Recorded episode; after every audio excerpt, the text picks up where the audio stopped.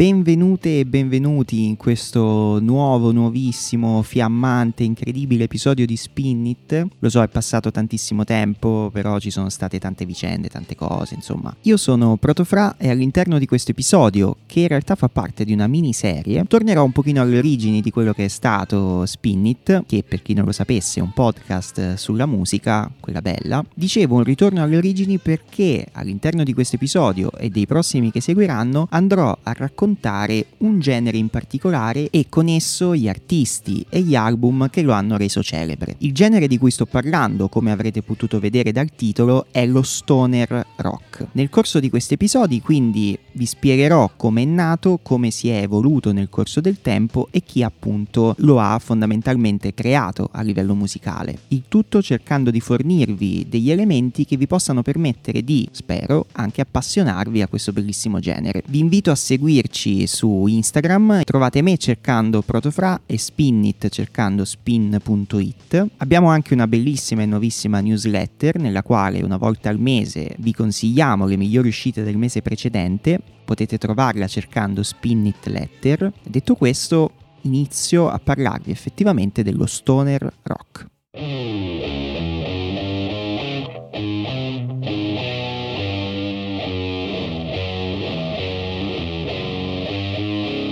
Allora, partiamo dalle definizioni. Quando si parla di stoner si fa riferimento a un genere nato negli Stati Uniti ad inizio anni 90, in particolare in California, come una derivazione di quello che era l'heavy metal. Gli elementi distintivi a livello musicale sono i ritmi lenti, le chitarre estremamente distorte e con accordature molto basse, accompagnati da voci tutto sommato melodiche e arrangiamenti al limite, diciamo così, fra il blues e il primo metal, con poi una punta di psichedelia. Chiaramente poi c'è anche tutto il legame con uh, l'erba, la marijuana, in generale le sostanze psicotrope, da cui deriva poi in realtà il nome stoner, che uh, diciamo letteralmente in, in italiano si può tradurre come stonato, ma nel senso di alterato, ecco.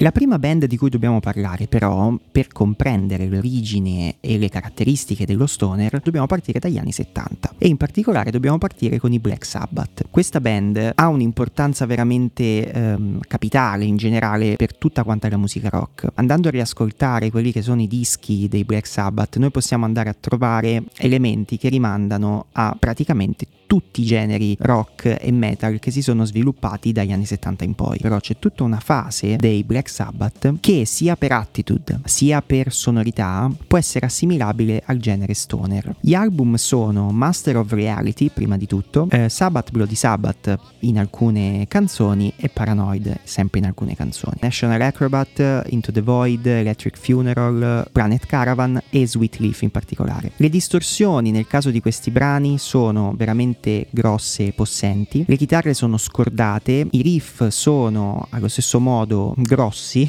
e potenti, diciamo. Soprattutto poi sono lenti e hanno un'ispirazione blues. Per fare un'analisi più dettagliata e farvi capire effettivamente qualcosa, come vi dicevo prima, prendo in esempio una canzone che può essere definita il manifesto di quello che poi è diventato e viene definito oggi stoner rock. Sto parlando di Sweet Leaf,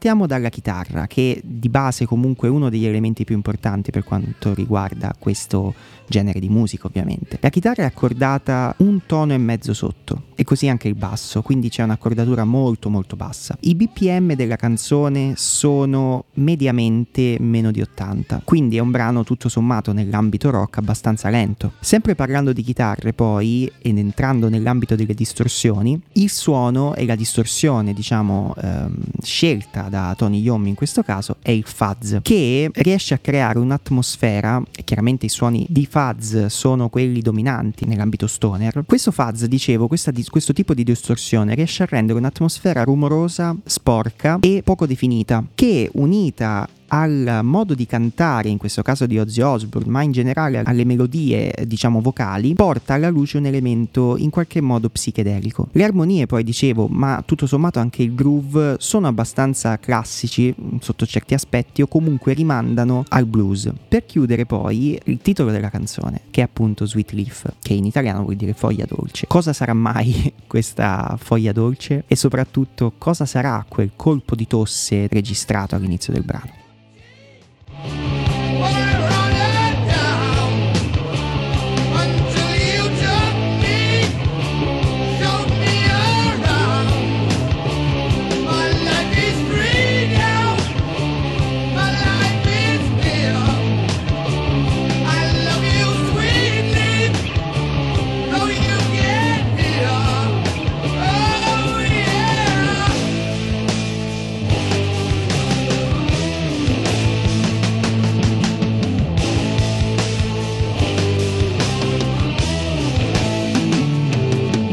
Questo chiudo questo primissimo episodio e vi annuncio che nel prossimo parleremo di deserto, anni 90 e di blues. Sì, purtroppo vi tocca, tanto si sapeva sarebbe andata così. Io sono Protofra, questo è Spin It, un podcast sulla musica eh, in cui in questo caso si parla di chitarre molto distorte.